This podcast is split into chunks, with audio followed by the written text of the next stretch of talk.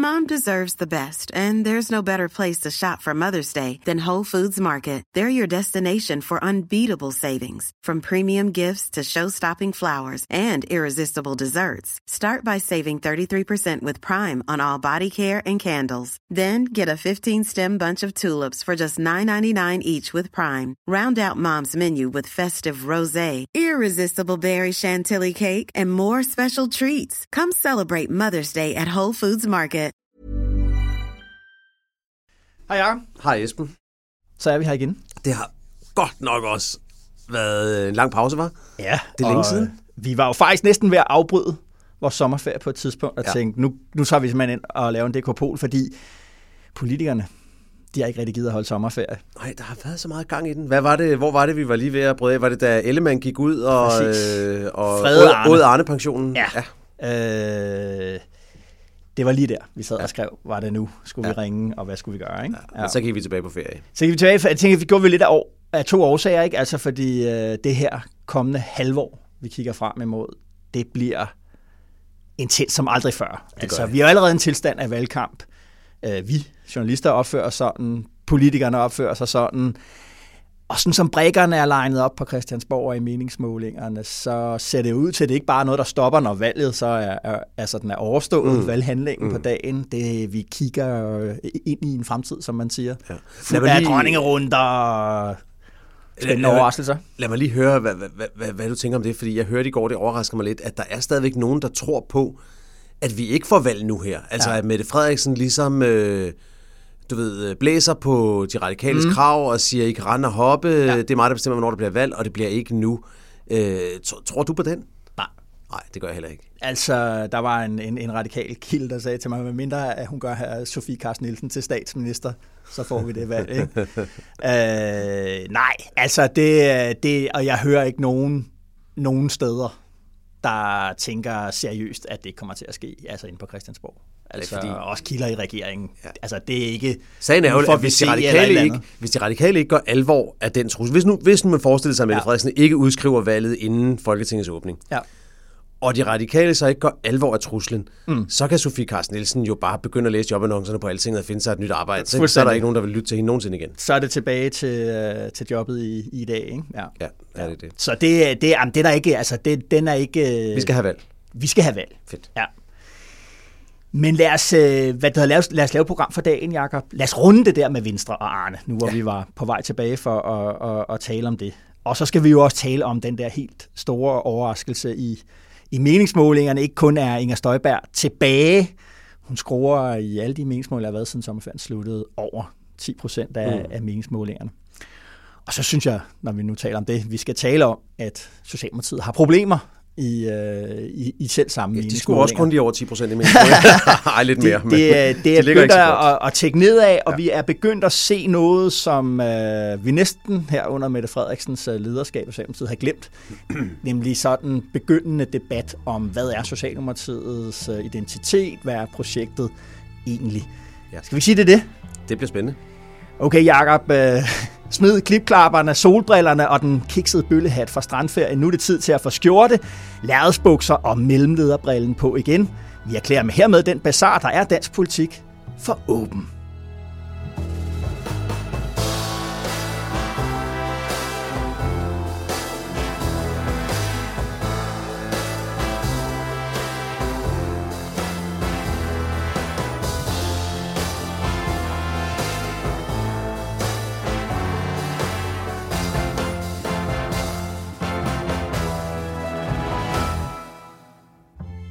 Jakob, øh, man får ikke forandring gennem stillstand, som Sofie Carsten Nielsen skrev til mig på Twitter her den anden dag, men ikke al forandring er jo godt. Øh, det er med andre ord blevet tid til fluen på væggen. Hvor vil du gerne have summet omkring fra Elysée-palæet til Vordingborg Rådhus? Ej, men efter sådan en sommer, det er jo simpelthen, man kunne jo man kunne svæve rundt alle de steder, man godt ville have været. Men når man nu skal vælge en ting, så, så vil jeg faktisk gerne have været, nu du siger Sofie Carsten Nielsen, jeg ville godt have været fluen på væggen på det møde. Teamsmøde var det vist, øh, altså det var ikke et fysisk møde, men det teamsmøde, der var lige i begyndelsen af sommerferien, mellem den radikale hovedbestyrelse, den radikale folketingsgruppe, umiddelbart efter, øh, efter øh, Mink-kommissionens rapport og Mette Frederiksens pressemøde mm-hmm. om selv samme, Ja. hvor at de ligesom besluttede sig for, hvordan de ville reagere på det der. Det møde ville jeg godt have været fluen på væggen ja. til, fordi at det var jo skældsættende, ikke også? Altså, altså man kan jo... Der er jo blevet gjort meget grin med det, det der med, at, øh, at øh, om, om de har væltet regeringen eller ej, fordi ja. Mette Frederiksen sidder der jo stadigvæk, men, det, men det var jo det, der skete. Mm. Det synes jeg, man må sige. Ja. Altså, som vi snakkede om før, med mindre at Sofie Carsten Nielsen øh, bakker ned på det, så har vi en ny situation, en situation ja. uden hende i dansk politik. Ja. Men det var jo reelt det, der skete. Det var, at de radikale besluttede sig for at vælte regeringen. Ja. Altså, øh, og det er vel ikke set sådan, at et støtteparti vælter, øh, vælter sin egen regering, siden de selv samme radikale hvad, væltede slutter efter Tamilrapporten. Ja. Eller sådan noget. Det er vel Ja. sidste gang, vi har Ja. set det. Ja. Ja, det er det. Og det, der jo er, er interessant ved den historie der, øh, det er, at, at det i virkeligheden virker som om, at det der pressemøde, der blev holdt efter, altså som Mette Frederiksen ja. sammen med Mathias Tesfaye og Simon Kollerup og Ja, hun havde fire juniorminister, ja. Ja. undskyld, jeg kalder dem det, men altså, Ja. ja. det var ikke finansministeren eller udenrigsministeren, der stod der. Det var fire ministre ja. rundt om hende, Magnus Heunicke også. ja, ja. som stod Og forsvarede, forsvaret hvad det var, man havde gjort, og, og sådan helt grundlæggende set jo øh, ingen skyld og ansvar, øh, tog på sig ingen anger, øh, udviste. Det var en, en hård en hård Mette Frederiksen, som vi kender hende. Altså, altså Fra pressemødet. øh, underteksten på det pressemøde var jo lev med det. Ja. Altså på ja, en eller anden måde. Ja, det var det, det. var det jo. Og det var ikke bare med hensyn til politikerne, det var også med hensyn til de 10 topembedsmænd, der har fået øh, meget, meget, meget hård kritik, og hvor fra kommissionens side, som jeg også siger, at de burde, der burde ske noget og der er ingen tvivl om, at ansættelsesret det pressemøde affødte en vrede i det radikale bagland, Ja. Som Sofie Carsten Nielsen var nødt til at håndtere på det møde. Og på den måde var det også usædvanligt, fordi de radikale er jo et parti, som er lidt anderledes end de fleste andre partier på den måde, at øh, der er faktisk ingen over Folketingsgruppen. Altså mm. Folketingsgruppen bestemmer, lægger faktisk selv linjen. Det er ikke, set er det jo sådan. Ja, det er Ligesom, øh, ligesom i SF for eksempel, hvor man altid med en kliché taler om SF's magtfulde hovedbestyrelse, der Ja, ja, ligesom ja. ja. kan banke øh, Folketingsgruppen på plads, og man har Ja. ja. noget af det samme enhedslisten og Ja. andre partier, men Ja. Hos de radikale, der er det Folketingsgruppen, der, øh, der, der bestemmer. Men her var der en situation, tror jeg, hvor Folketingsgruppen ikke helt kunne bestemme selv. Altså, der var så markant en frustration og vrede i det radikale ja. bagland, at ja. der var nødt til at ske ja. noget. Ja. Så det var, og, og, og det var også grunden til, at det kunne være sjovt at være fluen på væggen, der det var, at det kunne være interessant at, at, at have hørt selvfølgelig, hvad- replikkerne var, men også at, at, at have en følelse af, hvor Folketingsgruppen, og selvfølgelig især Sofie Carsten Nielsen, egentlig selv lå til Ja. at begynde med. Hvad var deres... Som jeg har forstået det, så, så var man efter det pressemøde godt klar over. Altså, det var ikke sådan så, at, at de bare mødtes med baglandet og var helt øh, overrasket over reaktionen. Nej, nej, nej. altså, øh, lige der bliver de også klar over, at der skal være en, en, en, en hård kontantreaktion, meget hårdere og meget mere kontant, end den, som SF og Enhedslisten, de lavede, gik jo med på den der næse der. Ja. Det vidste man godt. Og det kontrafaktiske, som man måske også kunne vide mere om, hvis man havde været flue på væggen på det møde, det er jo, Ja.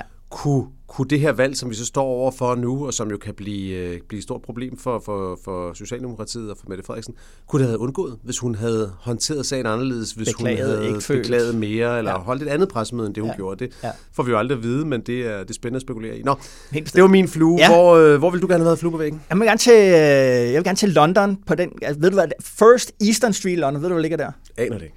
Amnesty's hovedkvarter. Åh, oh, mand, ja, selvfølgelig. Og det er der, hvor, øh, hvor øh, direktøren for Amnesty International, som er franskmand, tror jeg nok, Agnès Calamar, Kalamar. hun sidder.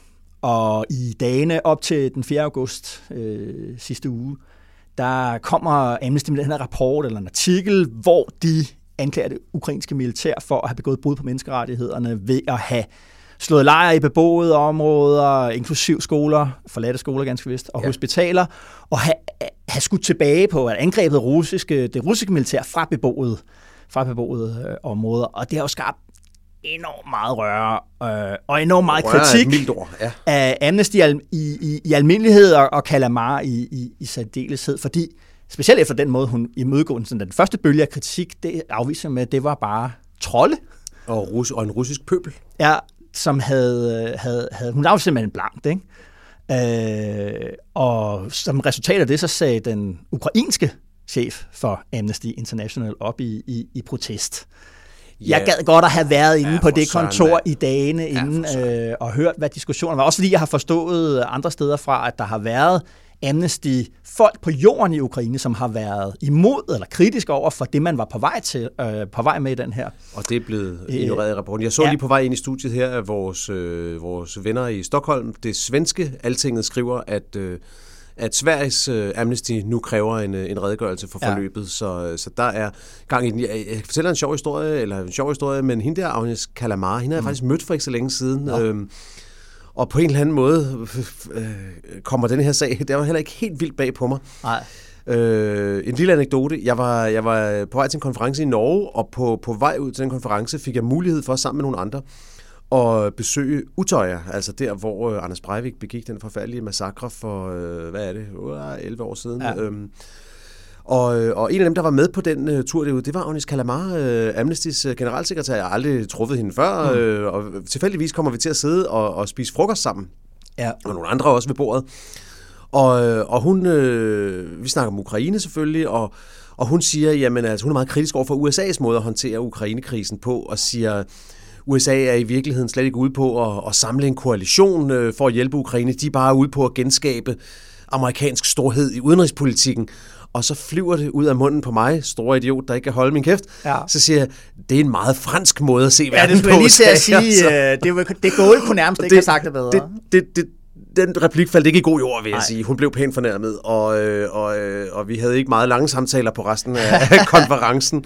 Men, øh, men jeg står sådan set ved den ja. replik, selvom jeg burde have holdt det indenbords, ja. at, øh, at hun forekom mig øh, meget klassisk fransk, og øh, sådan en lille smule, øh, en der slår en lille smule ud på arroganceskalaen. Jo. Og derfor, da hun så øh, reagerede sådan der på den rapport, der tænker jeg, ja, det var lige præcis sådan, jeg oplevede hende, da jeg ja, mødte ja, hende der ja, i Norge for nogle uger siden, som en, du ved, der ikke rigtig øh, har den, tror jeg, hvad skal man sige, den der largesse, den der ligesom rummelighed, som ja. jeg tror er meget vigtigt, hvis du er generalsekretær for sådan noget som Amnesty International, fordi der kommer du, altså der skal du kunne håndtere modstand, kritik og meget alvorlig kritik. Ja, men samtidig så sidder man jo også, når man læser den rapport der, så sidder man og tænker, har Amnesty opdaget, at det her er en rigtig krig? Øh, altså, og en rigtig krig, hvor det er russerne, der har angrebet øh, ukrainerne, mm. og at der er jo et helt åbenlyst folkemordselement i den, yes. i den russiske krig. De prøver og, og altså det er derfor, de kalder dem, altså ukrainerne for nazister. Det er jo, de, vil, de, vil, de vil jo slette Ukraine som selvstændig nation, og det er jo ikke bare sådan at erobre et land, det er jo også at at, slå befolkningen ihjel, eller i hvert fald, øh, hvad kan man sige, de at deportere dem, og hvad der ellers det øh, foregår. Ja. Ikke? Og det virker, altså der tænker man ligesom, det er jo det, vil sige, de, det, er jo det vi ser hele tiden, de angriber i byerne. Mm. Så hvor er det soldaterne, ligesom, hvis de skal forsvare sig, så skal de jo være i byerne. Og det er sådan, Amnesty taler nærmest som om det var Første Verdenskrig, at, som om, at der er nogle frontlinjer et andet sted, mm. end der, hvor ja. byerne er. Jeg vil sige helt ærligt, jeg har ikke læst rapporten. Jeg, jeg, jeg synes også, det, det lyder det lyder meget underligt, og jeg, jeg, jeg, jeg kan også godt følge den der kritik. Men jeg tænker også, at jeg synes også, man skal også passe på, fordi det er jo også vigtigt, ja. at vi holder fast i, at organisationer som Amnesty og andre faktisk skal kunne sige det, ja. hvis dem, som vi holder med i krigen, overtræder ja. krigens ja. love. Ikke også? Altså, så på den måde synes jeg, altså i selve substansen er jeg lidt forsigtig med at dømme, fordi øh, jeg har også kun læst Twitter-dækningen af rapporten. Jeg ved ikke, hvad der rent faktisk står i den, men det, der er helt entydigt, synes jeg, det er, at Amnesty, og især her Kalamar og den mm. internationale organisation, har været helt utrolig dårlige i hvert fald ja. til at håndtere øh, den rapport, de har lavet. Ja. Jeg, jeg, har, jeg lægger artiklen fra Amnesty øh, op i, i, øh, i show notes, så må folk øh, læse og danne deres egen holdning.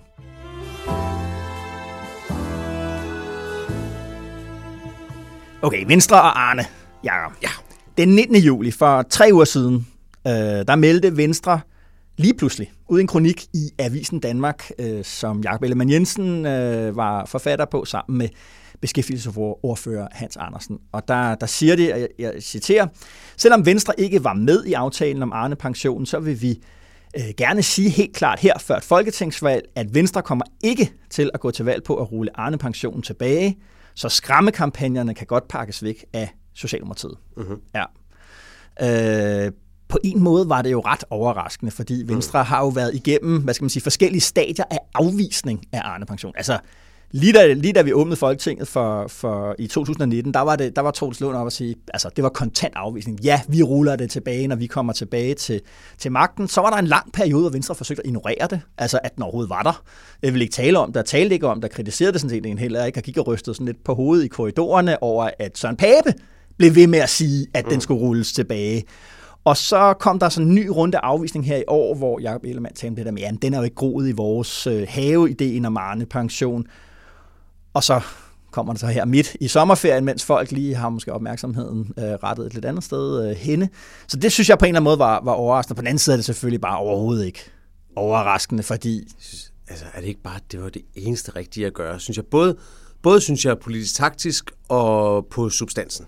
Hvis man kigger på det politisk taktiske, så kan man sige, det var jo, altså Socialdemokratiet havde selvfølgelig håbet på en valgkamp, ja. hvor det var det, de skulle, de skulle diskutere med Venstre og Konservative gennem hele valgkampen, ja. at de ville fjerne denne ja. her Arne-pension, som i alle målinger viser er ret populær, og øh, man kan finde en hel masse mennesker, som vil kunne sætte op på fjernsynet og sige, hvor glade de er for den. Og, Inklusiv folk, der stemmer på Venstre og. Ja, ja. Præcis. Så det vil være en rigtig dårlig sag for dem i valgkampen. Og mm. med til det taktiske hører jo også, at der er ikke noget realistisk scenarie, hvor der vil være flertal uanset hvad Venstre gør, hvor der vil være flertal for ja. at afskaffe den efter.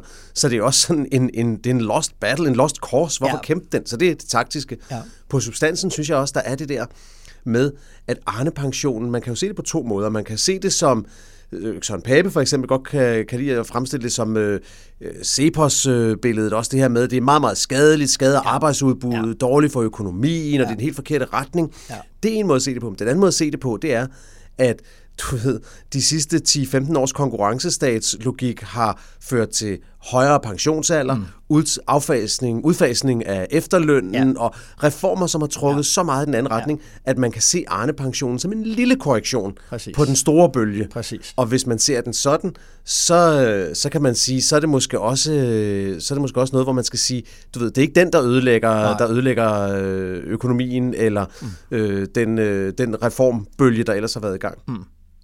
Ja, men helt enig, det var også en pointe jo i den pensionskommission, der, der kom før, mm. øh, før, før sommerferien, som jeg også ligesom sagde, jamen, altså, så var det heller ikke værre, ikke? Øh, ja. Jeg synes, der er et andet perspektiv, der er interessant, og det, det hvad man kan sige, det, det var et, sådan en, et eksempel på, eller en genindspilning af, hvad man kunne kalde sådan Venstres historiske dilemma. Mm. Og det er, at Venstre er i ideologisk udgangspunktet, så er man imod den universelle velfærdsstat.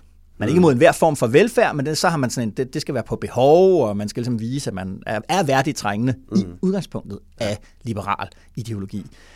Men man kan ikke få magten i Danmark, uden at acceptere mm. den universelle velfærdsstat. Og den, det dilemma, det løber hele vejen ned igennem Venstre og det borgerlige Danmarks historie i, i efterkrigstiden. Og jeg synes, at når vi ser på de sidste 20 år, måske især de sidste 10 år, øh, og hvor, hvor vi har talt rigtig meget om, du ved, hvor er det borgerlige projekt egentlig henne, og hvad er grunden mm. til, at de ikke, altså til den splittelse, vi ser, jamen så handler det om det der dilemma, og, og de der nye partier, vi, vi også ser nu her med Danmarksdemokraterne og Moderaterne, de er på en eller anden måde forbundet til det dilemma, øh, og man kan måske præsentere det på den måde, det er at sige, at det, en måde, de kan slippe ud af det på, det var det Fogh gjorde i 2001, det var at sige, at jeg accepterer velfærdsstaten, ja. men så flyttede han den centrale politiske debat over i værdipolitikken. Det koster ikke så mange penge, og det handlede rigtig meget om udlænding, og det handlede rigtig meget om national øh, dansk øh, identitet og kultur og alt sådan noget der. Ikke? Øh, og da det ligesom, øh, der danner man den der alliance med Dansk Folkeparti på det der tidspunkt også. Og så da det projekt sådan slutter, så er man så konfronteret med dilemmaet igen. LA bliver dannet og synes, at det der med at have accepteret velfærdsstaten, det var noget værre fis, som man har solgt ud af det borgerlige arvesøl, gik i fisket på VK for det øh, så har vi set, hvordan at, øh, at altså Lars Løkke Rasmussen, han, da han så overtager for få, der tænker han, jamen jeg kan gøre Venstre til et velfærdsparti, ligesom Socialdemokratiet, bare hvor jeg er en bedre manager øh, af det, mens at han havde Inger Støjberg på den anden side, som mente, at man kunne køre det værdipolitikken videre i, i, i nye former, mere aggressive øh, ja, ja. former. Ikke?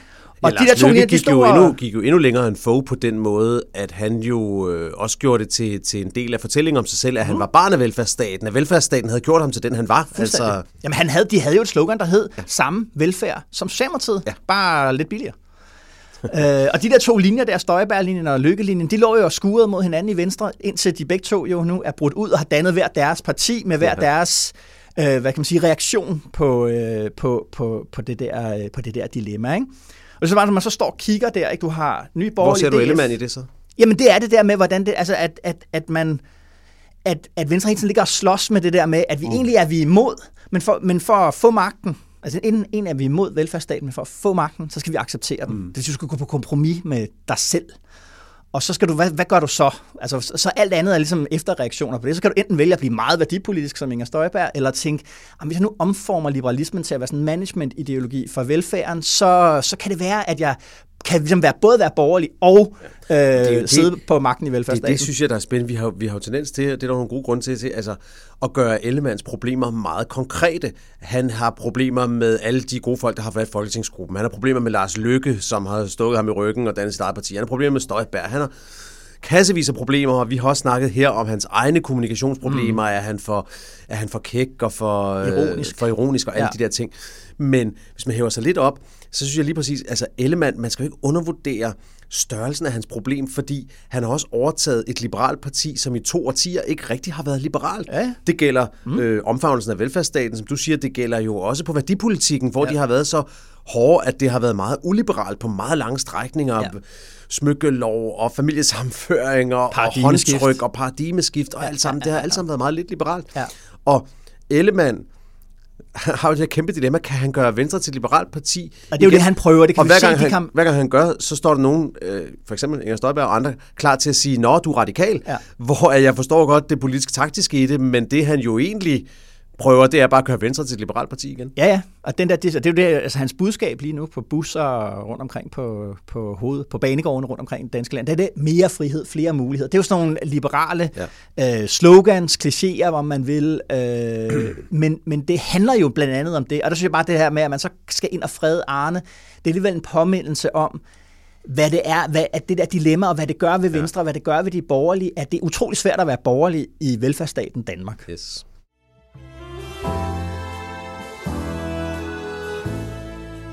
Nu fik vi så nævnt hende Inger Støjberg øh, i tre meningsmålinger, Jacob, inklusiv øh, vores egen. Der hammer hun ind i Folketinget med over 10 procent af stemmerne, og omvendt så er DF nede og danse døde dans med, med spærregrænsen. Altså, jeg var ikke overrasket over, at hun selvfølgelig ville komme ind i Folketinget. Men jeg var overrasket over, at hun kan stille op med, med, med tre meningsmålinger og trække over 10 procent. Hvad ja. var du? Øh, ja, det var, det var jeg også.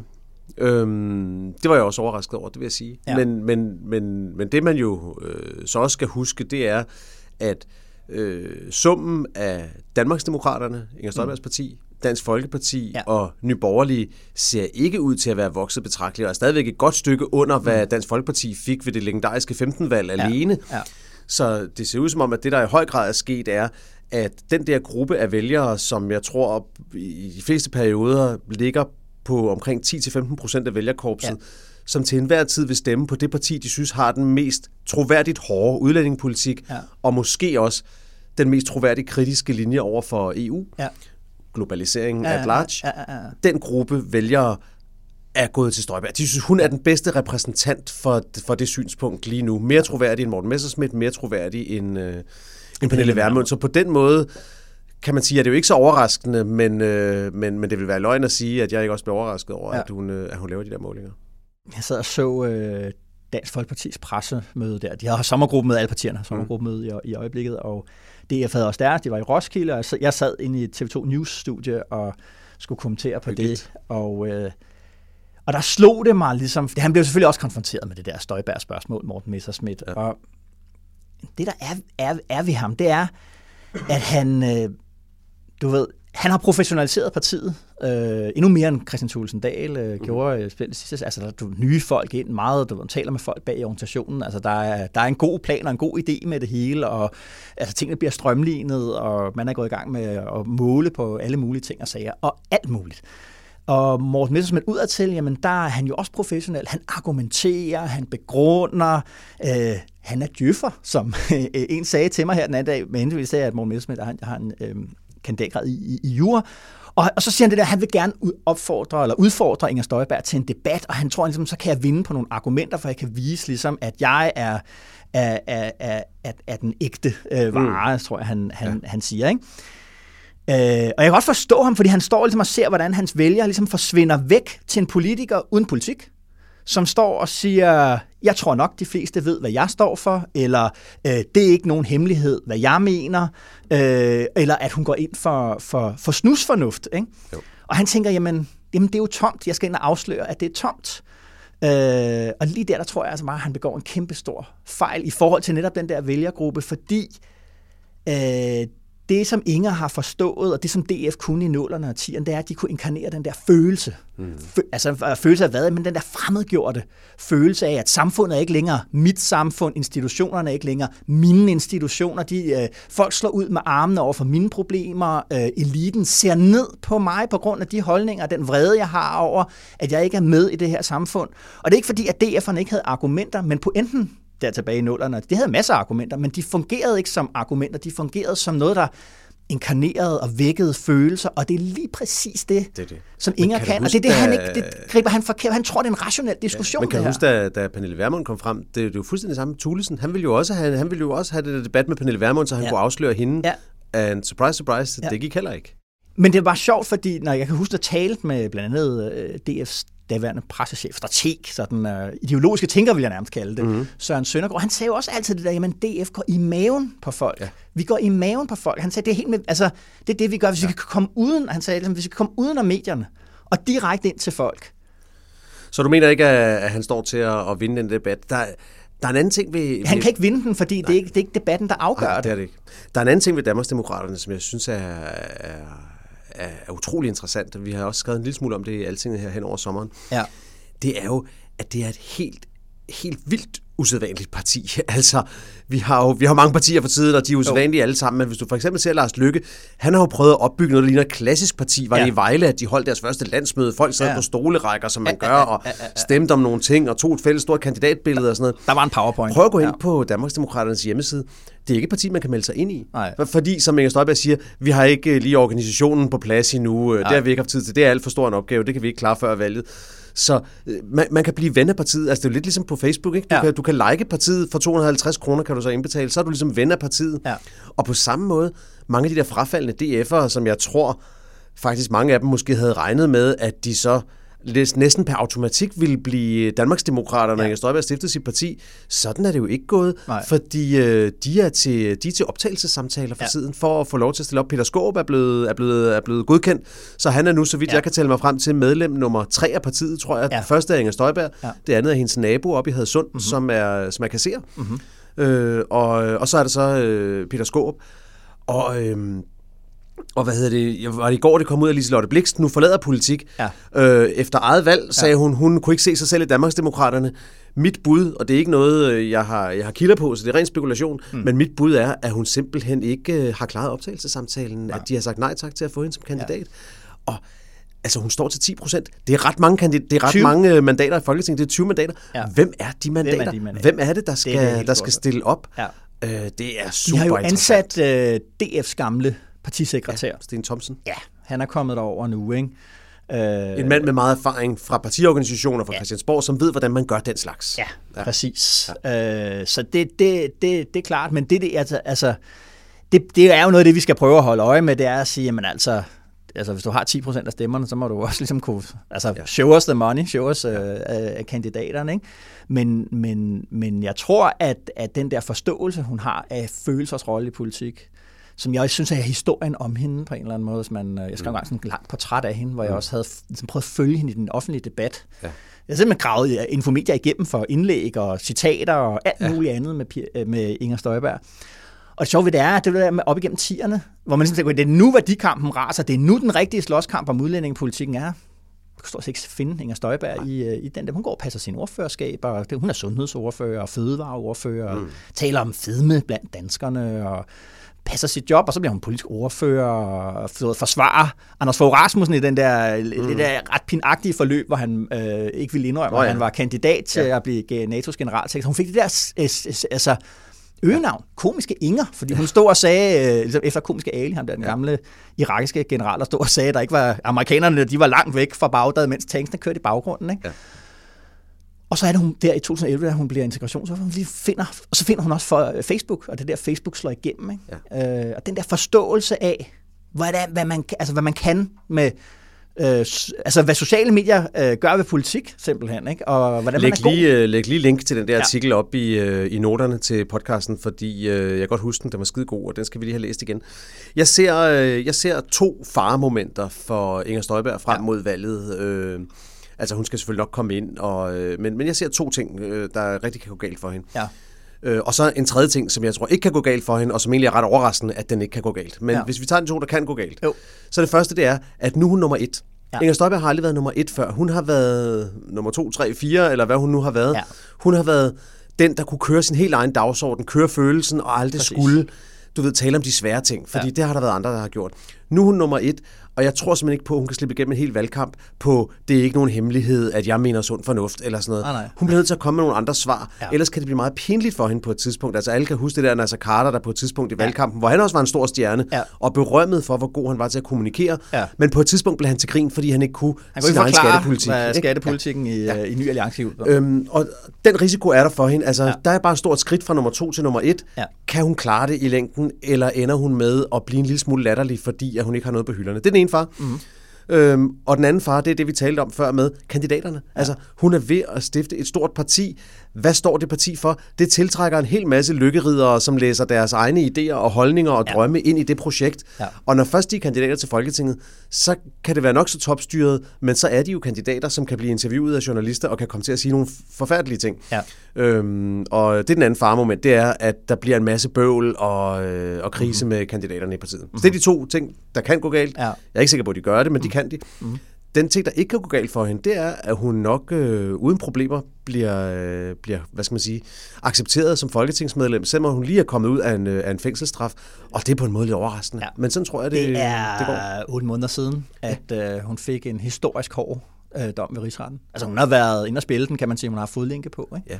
Men det der er, det er jo, og og det, det sagde, jeg tror både S og V sagde jo dengang, de stemte hende ud af Folketinget, øh, de, de, hun blev smidt ud af Folketinget af sine kolleger, Ja. Sagde jo dengang, at hvis hun stillede op igen, ville de være klar til at, at, at, at, at lade hende sidde i Folketinget, for så ville det jo være noget, vælgerne har besluttet på et oplyst ja. grundlag og sådan Ja. noget, og, og hun har udstået sin straf, og det giver også alt sammen god mening. Men det, der bare er specielt, synes jeg, det er, at hun har aldrig anerkendt, at hun gjorde noget galt. Nej. Og på den måde synes jeg, og det, det kan se, der er også nogen, der er ham der, øh, den øh, meget, meget aktive, øh, hedder han Jesper Olsen, formanden for Transparency International i Danmark, ja. som så også mener noget om stort set alt, hvad man kan mene noget om, men han mener jo for eksempel, at det er et problem i forhold til, til den der bestemmelse om, at, øh, at man skal være værdig for at sidde i Folketinget, ikke? Ja. Øh, eller i almindeligt omdømme. Ja. Fordi hun, hun gør jo sådan set en lille smule grin, kan man godt sige, med, ja. med, med retsstaten. Hun siger, hun, hun har taget sin straf. Det har hun også gjort, for hun har haft den fodlænke på. Jo. Men hun har aldrig anerkendt, at hun gjorde noget galt, og hun har tværtimod givet nogle interviews, hvor hun så lidt har antydet, at hun sådan set vil være klar til at gøre det igen. Og Ja. det, det er på en måde lidt overraskende, eller hvad? Eller er det bare mig? At, altså overraskende, at, at alle ligesom accepterer, at nu er hun bare en spiller. Ja, lige var det ikke det samme, der skete med Glistrup? Han var jo også inde, Måske. og han sad fængsel i, altså, i lang tid jo. Ja. Øh, og var rigtig i fængsel Ja. jo, øh, Ja. for, for skattesvig. Ikke? Ja. Og, og, øh, og der var heller ikke nogen, der ligesom prøvede at udelukke ham på den baggrund, da han kommer, kommer ikke tilbage. anden gang. øh, Da han først havde udstået sin straf, Ja. fik han lov at blive valgt ind igen. Jamen, det er rigtigt. Så jeg ved det ikke, om det bare jeg gør en egentlig- forskel, det der med, at det, hun er straffet for, ja. Er det, hun gerne vil vælges til. Ja, altså, ja, ja, ja, ja. Det, men, Men ja, ja, det, øh, men altså, det, ja, der konsensus er jo, at øh, jamen, det er i orden. Vi har åbne, åbne døre på den måde. Ja, og det er også, det er også øh, det for så vidt også sundt, synes jeg, på den måde. Det har vi jo snakket om tit, det der med, om politik skal afgøres i retssale ja. eller, eller, eller af vælgerne. Ja. Og, øh, og der synes jeg da helt klart, at det er sundt, at det er vælgerne, der afgør politik. Så på den måde synes jeg, der er noget sundt ved, at, øh, at det må vælgerne jo bestemme. Hvis de, øh, hvis de synes, at Støjberg er, er den bedste repræsentant, så skal hun vælges ind.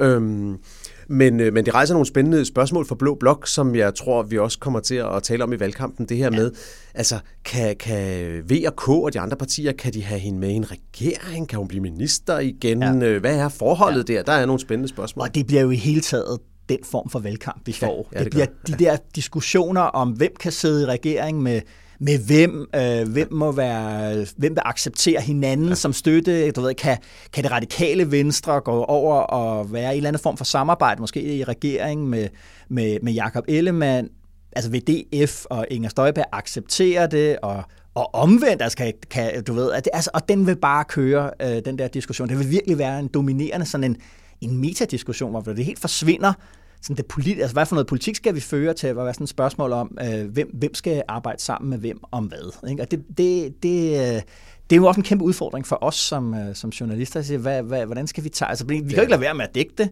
Det er et centralt spørgsmål. På den anden side, så, så altså, altså det vil jeg også bare selv sige, altså det er altså eller andet sted være ret kedeligt, hvis det er det, ja. hvis det, er det, det går Vi kommer til at snakke om det her, og vores gode øh, kollega Erik Holstein kommer også til at skrive øh, analyser om det undervejs, det er helt sikkert, men, men her på Altinget har vi jo talt om, vi havde jo medarbejderseminar i går. Jo.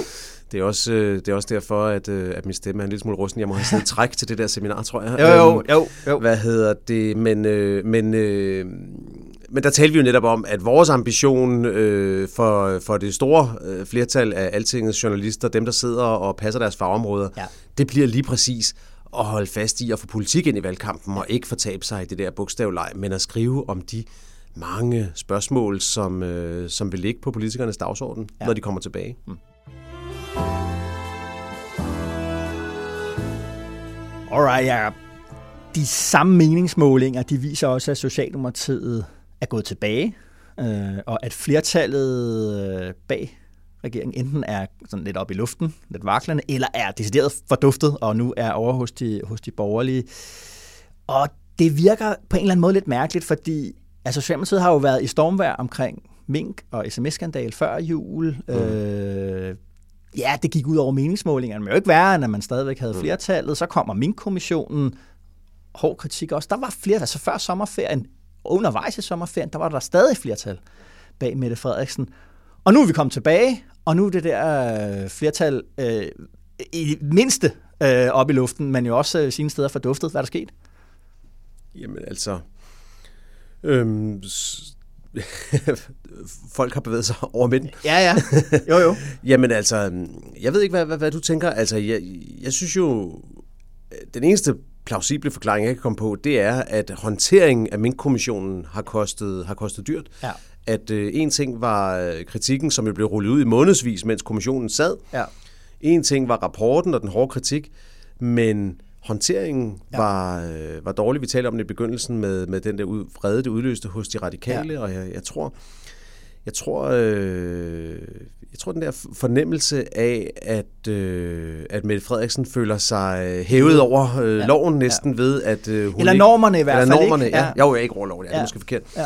Og jeg, vil også godt, jeg synes, vi snakkede lidt om sidst, om, om, om det egentlig er en helt retfærdig kritik af hende, øh, også sådan, øh, set historisk. Det synes jeg godt, man kan tale om, men jeg tror meget i det, og jeg synes også bare, der må man næsten, synes jeg som et objektivt faktum sige, at det, det var dårligt håndteret, ikke også? Altså, det er bare ikke smart at gå ud, hvis du får virkelig hård og alvorlig kritik ja. i en rapport skrevet af en landsdommer og andre kloge folk, ja. at så gå ud og insistere på, at du havde ret at sende politisk, stakkels politiske ordfører Rasmus Stocklund i byen og sige, at Mette Frederiksen ikke personligt blev kritiseret i minkrapporten, hvilket var løgn. Altså, det, ja, ja, ja. Det, det, var, det var tosset at ja. følge, synes jeg. Ja. Hvad tænker du? Jamen, altså, jeg tror også, den der, det har, altså, der har været en nedslidning, altså også mm. over en lang tid. Jeg tror, mm. det tager lang tid, for altså et af, vi sidder og kigger ind i, i politik hele tiden. Ja.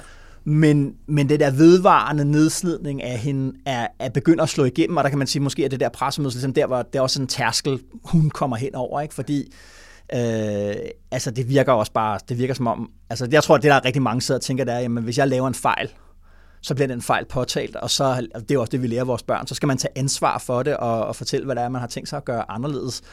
Og Mette Frederiksen havde meget, meget svært ved at ligne en, der mente, hun havde begået en fejl. Øh, øh, og, og, og, og som, altså, du ved... En stor paradoks er, at hun er blevet berømmet som øh, en god krisestatsminister. Ja. Hun er bedst, når hun skal håndtere store kriser, men hun er vanvittigt dårlig til at håndtere sine egne kriser. Ja, præcis. Men så synes jeg også, man må sige, at, at, at mens den der nedslidningsproces er, er, er foregået, så har Mette Frederiksen også, synes jeg, mistet sin fortælling Ja. Øh, altså, fordi der er ikke, så er der ikke noget at stå imod. Og det er jo med. derfor, regeringer er så bange for sådan nogle kommissioner. Det, ja. det, det er sådan set ikke bare for, hvad der står i konklusionen til sidst af den kritik, der står der. Det er jo fordi, at kommissioner tager lang tid mm. og fylder hele dagsordenen ja. og fjerner deres mulighed for at tale om Arne-pension og alle de dejlige ting, de gerne vil gøre. Men er det ikke, er det, jeg synes også, at det, der er også hende selv er blandet ind, for hun kommer jo ind, hun kommer ind i 19 på den der globaliseringskritiske øh, arbejderisme, hvor man ligesom, øh, hvor, hvor man tager provinsens øh, øh, øh, livsverden til sig, som siger, der er de værdier og den måde at se verden på. Jeg også har stram udlændingepolitik, det der, hvad kan vi sige, sådan en, en, øh, en model Lars Olsen, øh, forfatteren, øh, øh, hvad det hedder, som også øh, hvad det hedder, skriver for, for os jævnligt her på, på Alting, og med, hvor man også ikke holdt sig tilbage for at levere de der angreb på du ved, storby-eliten og dens øh, café og kosmopolitiske holdninger. Ikke?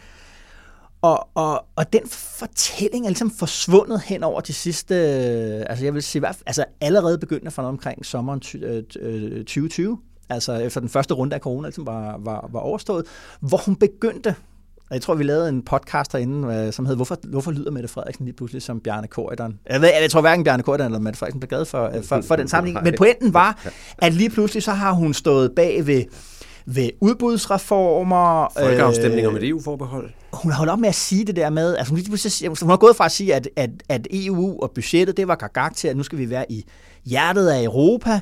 Øh, det er lang tid siden, vi har hørt noget kritik af byerne, øh, mm. storbyerne, ja. og specielt efter kommunalvalget, ja. så var der ligesom sådan, nu er vi nødt til at tale anderledes om det der.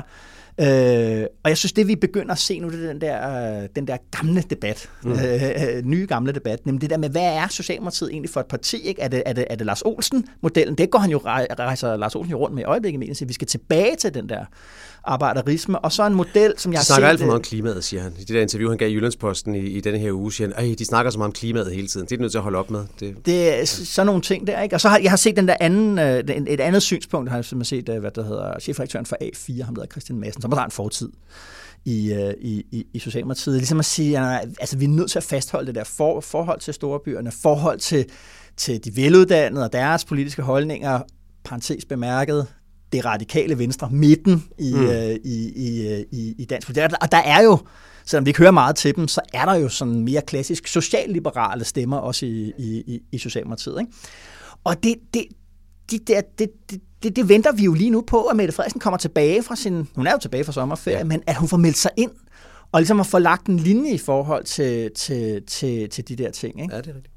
Men så synes jeg også, man kan tale om, du ved, er det gået lidt for vidt med hele den der stemning, som er, og måske, måske er den mest på Twitter, det er jo også det der, det sidder vi også og kigger ind i hele tiden, og det gør de fleste danskere overhovedet ikke, det skal man også huske. Ja. Men der er sådan en stemning af det der med, at Mette Frederiksen er øh, magtfuldkommen, det er jo nærmest blevet faktum, og hun trumler det hele, og ja. hun er så så arrogant og sådan noget. Ikke? Ja. Også, så der kommer jeg til at tænke på, du ved, altså, gad vide, om hun egentlig også får en hårdere medfart, end andre statsministre har fået, om, øh, om, hun, bliver, om hun får lidt, lidt negativ særbehandling. Fordi jeg kommer til at tænke på, nu den her Mink-sag, ikke? Ja.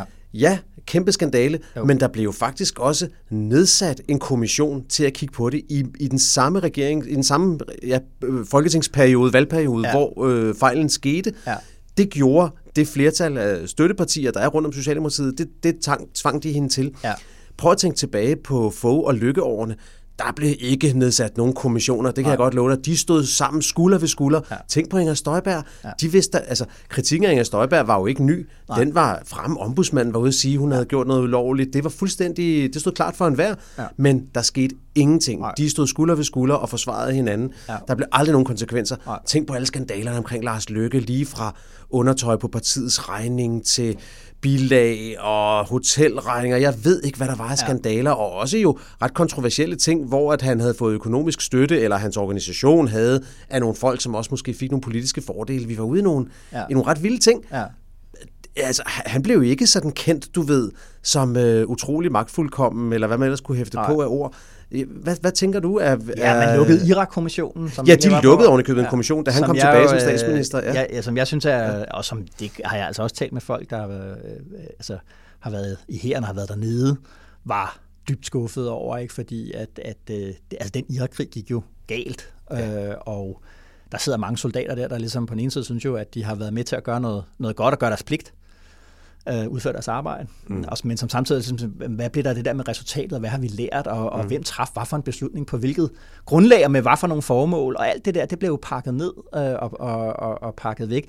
Altså, så jeg, jeg synes heller ikke, at... Øh, at øh, altså, jeg har svært ved sådan... Jeg synes i hvert fald, det hører med til historien ja. om det der meget, meget magtfuldkommende socialdemokratiske ja. regering. Skal man lige huske, ja. du ved, spise lige brød til, ja. i forhold til, hvordan det ellers har været, ikke? Helt, helt, jamen, ja, helt bestemt. Øh, det, det, det skal man huske, ikke? Men, men på den anden side, så må man også bare sige, at sådan er politik jo også lidt, du agerer ikke kun ligesom i et miljø, du selv øh, definerer. Det er lykkedes for, for, for, for, for oppositionen at, at få det billede fremstillet mm. øh, af hende. Og altså, der er det jo klart, at sådan et pressemøde, som det der, eller det pressemøde, hun holdt efter sms-skandalen, som jo var, også var noget af det, der satte de radikale ja. i gang med. Altså, hun, øh, altså på den måde er hun ikke, øh, hun er en dygtig politiker ja. på mange måder, Mette Frederiksen, men lige den der del. Ja, hun kommer til at bekræfte de, de, ja. de klichéer og de fordomme, som andre tegner op af hende. Ja. Ikke? Øh, og, øh, det ja. gør hun. Og det, det, men altså som sagt, altså, som sidder derude, altså, det bliver spændende at se, hvad det er, øh, Mette Frederiksen kommer med, og hvad det er, Socialdemokratiet kommer med for at, ja, det gør det. Og, og, skifte, og skifte dagsorden. Øh, og mit sådan, helt grundlæggende spørgsmål er, er der tid nok? Altså, det tager tid. Altså, apropos det der med, hvor lang tid den der nedslidningsproces har fungeret, så tager det altså også tid at sætte en fortælling. Du ja. kan ikke bare... Jeg ved godt, hun har en privilegeret, meget endda, privilegeret position, fordi mm. hun også sidder på regeringsmagten. Men det tager tid, og har hun tid nok? Fordi, altså, kom 4. oktober. Hun har et par uger. Så er det det. Ja.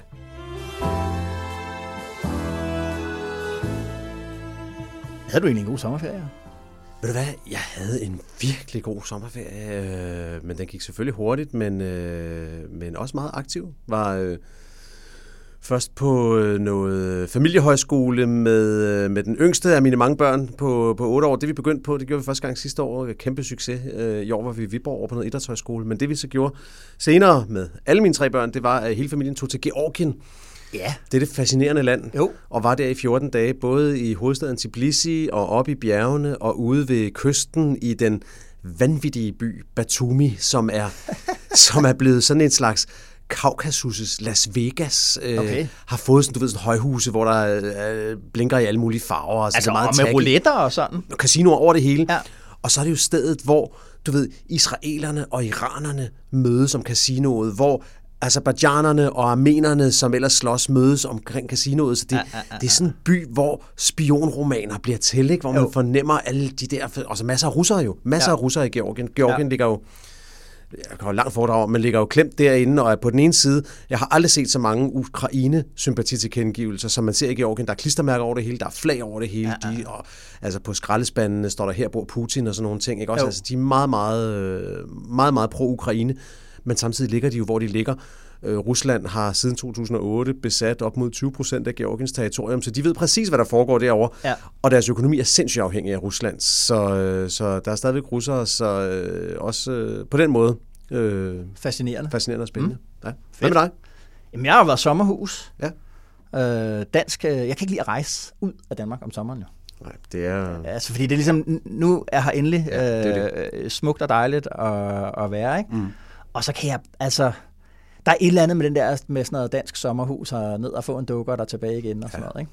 Se en masse cykelløb og sådan noget. Ja, cykelløb, det har du set meget af. Hvad, hvad, var du tilfreds med, med Tour de France? Ja, ja. Altså, det var jo, øh, og ikke, hvad kan man sige, øh, både med og uden klaphat var det jo øh, helt fantastisk Tour de France. Det er alle jo enige om, at, at det her, det var simpelthen et, altså, jeg kan heller ikke huske et, der har været så åbent og spændende øh, nogensinde, faktisk. I al den tid, jeg har set, øh, set, set, øh, set France. Måske dengang Nibali vandt der i 2013, der var der noget over det. Men, men, men ellers, så var, det, så var det en kæmpe fest, og jeg var ude at se det her i København, og ude ja. at se det oppe i... Øh, oppe i, oppe i Asnes, øh, hvor de kører forbi. Jeg skal op og køre cykelløb selv. Det var der på søndag. Nå, ja. herligt. Så, øh, så, så ja, god ferie. Dejligt. Mm. Vi skal have vores anbefalinger, Jacob. Og min, øh, min peger lige tilbage på det, vi lige øh, talte om, det jeg lige talte om med Georgien, fordi ja. øh, jeg har muligvis for første gang i mit liv, det er i hvert fald første gang i mange, mange, mange, mange år, læst en bog på, jeg tror, 1100 sider. Og det er en øh, slægtsroman, som øh, min, øh, min kone var så, så, så flink at anbefale. Hun har selvfølgelig læst den for længst. Jo. Øh, som, øh, som handler om Georgien. Ja. Som er sådan en generationsroman, der tager os gennem de sidste 120 års øh, georgisk historie set igennem en, øh, en familie. Øh, helt fantastisk øh, bog, både for, øh, for familien og for romanen, og for persondramaet og kærlighedshistorierne og alt det her. Jo. Men også fordi man netop får øh, altså hele Georgiens og dermed også hele Sovjetunionens historie, eller i hvert fald en fli af den, fortalt den der altså voldsomme og dramatiske historie, som jo også nu er ved at få skrevet et nyt kapitel ja. i Ukraine. Det er en bog, der hedder Det 8. liv mm-hmm. af en georgisk født tysker, øh, og jeg kan varmt anbefale den. Øh, altså det er jo ikke så tit, vi snakker skønlitteratur her i vores anbefalinger, men her er noget skønlitteratur, hvor der også er noget for, øh, for husarerne som os. Okay, fedt. Ja. Jamen, jeg, jeg vil gerne anbefale, læst i går et, øh, et essay det af Ivan Krastev, øh, den bulgarske øh, jeg ved ikke, hvad, filosof, filosof og politiske ja. Ja. analytiker, han arbejder for European Council on Foreign Relations. Uh, han har skrevet et nyt essay om Europa og Ukraine-krigen, og det er bare et kanon, synes jeg, essay. Han er virkelig, virkelig god til både at tage så meget lange historiske træk, men også at tage sådan nogle, sådan nogle dybe analytiske træk, altså at komprimere dem, men uden at det bliver, synes jeg, sådan uh, voldsomt kompliceret. Okay. Jeg så godt, du øh, linkede øh, til den, eller du delte den på Twitter i går. Ja, er, der en, uh, er der sådan et uh, too, too long didn't read takeaway, du kan, du kan dele med os her? Ja, men det, han, altså, han samler jo op på nogle af de ting, vi også har talt om her, nemlig det der med, hvordan krigen har transformeret uh, EU. Uh, og og uh, han siger, han har sådan en slogan, øh, han er god til at lave sådan nogle, næsten ligesom en reklamemand. Han siger på et tidspunkt, at vi er gået fra et EU med bløde grænser, altså konstant udvidende grænser, øh, og hårde budgetter, til øh, hårde grænser og bløde budgetter. Altså at, øh, du ved, at vi ser en eller anden form for ny statsdannelse, det der, man har talt om i så mange år, altså har fået et skub med, med krigen, nogle af de interne spændinger mellem østlandene, øst, de østeuropæiske lande og de gamle vesteuropæiske lande, som, øh, som ligesom er gået op, og han forklarer, synes jeg meget godt, nogle af de problemer, det har han været rigtig god til, synes jeg, i mange år, at forklare, hvorfor er der de der modstridende øh, modsætningsforhold mellem øh, de klassiske vesteuropæiske mm. lande og så de østeuropæiske lande. Han er god til at sige, altså han er meget god pointe, synes jeg, som er at sige, men alle de lande, der definerer og skaber EU, er gamle imperier. Øh, og, øh, og, og, og de nye østeuropæiske lande, der kom ind, de, de, de var jo afkolonialiseret. Altså de går så fri fra en kolonimagt og fra en imperial magt, altså Sovjetunionen, og var nationalstater. Og, ligesom, og det der med, at det der clash imellem, mm. at de vesteuropæiske, det kan du godt huske der fra 90'erne og tidlige nåler, vi talte om, du ved, den postnationale politiske mm. rum, og vi havde ligesom forladt det der nationalstat. Og så inviterede vi nogen ind, som bare som sagde sådan, nej, vi er lige blevet... Det skal vi ikke bede om, ja. Vi er lige blevet en nationalstat. ja. Og der, der er et eller omkring, hvordan den der krig har, har formået på en eller anden måde at slå en bro ja. imellem de to ting. Jeg synes, det er et uh, kanon uh, essay. Ja, det vil jeg læse her i weekenden. Alright, Jacob. Uh, vi er i gang. Det var, det var dejligt at være ja. i gang igen. Der var så meget andet, vi også kunne have talt om. Øh, det gør vi på fredag. Ja, det gør vi næste fredag, øh, hvor vi åbner mikrofonerne. Igen, tak for den her uge. I lige måde. Og selvfølgelig også øh, velkommen tilbage til dig derude med DK-pol i ørerne. Det er vi så taknemmelige for. Mit navn er Esben Schøring, og som vi siger her på Altinget, politik har aldrig været vigtigere. Og hermed erklærer vi den politiske sæson 2022-2023 for åben. Buckle up, som amerikanerne siger. Det bliver et vildt rit fra nu af God weekend og god vind.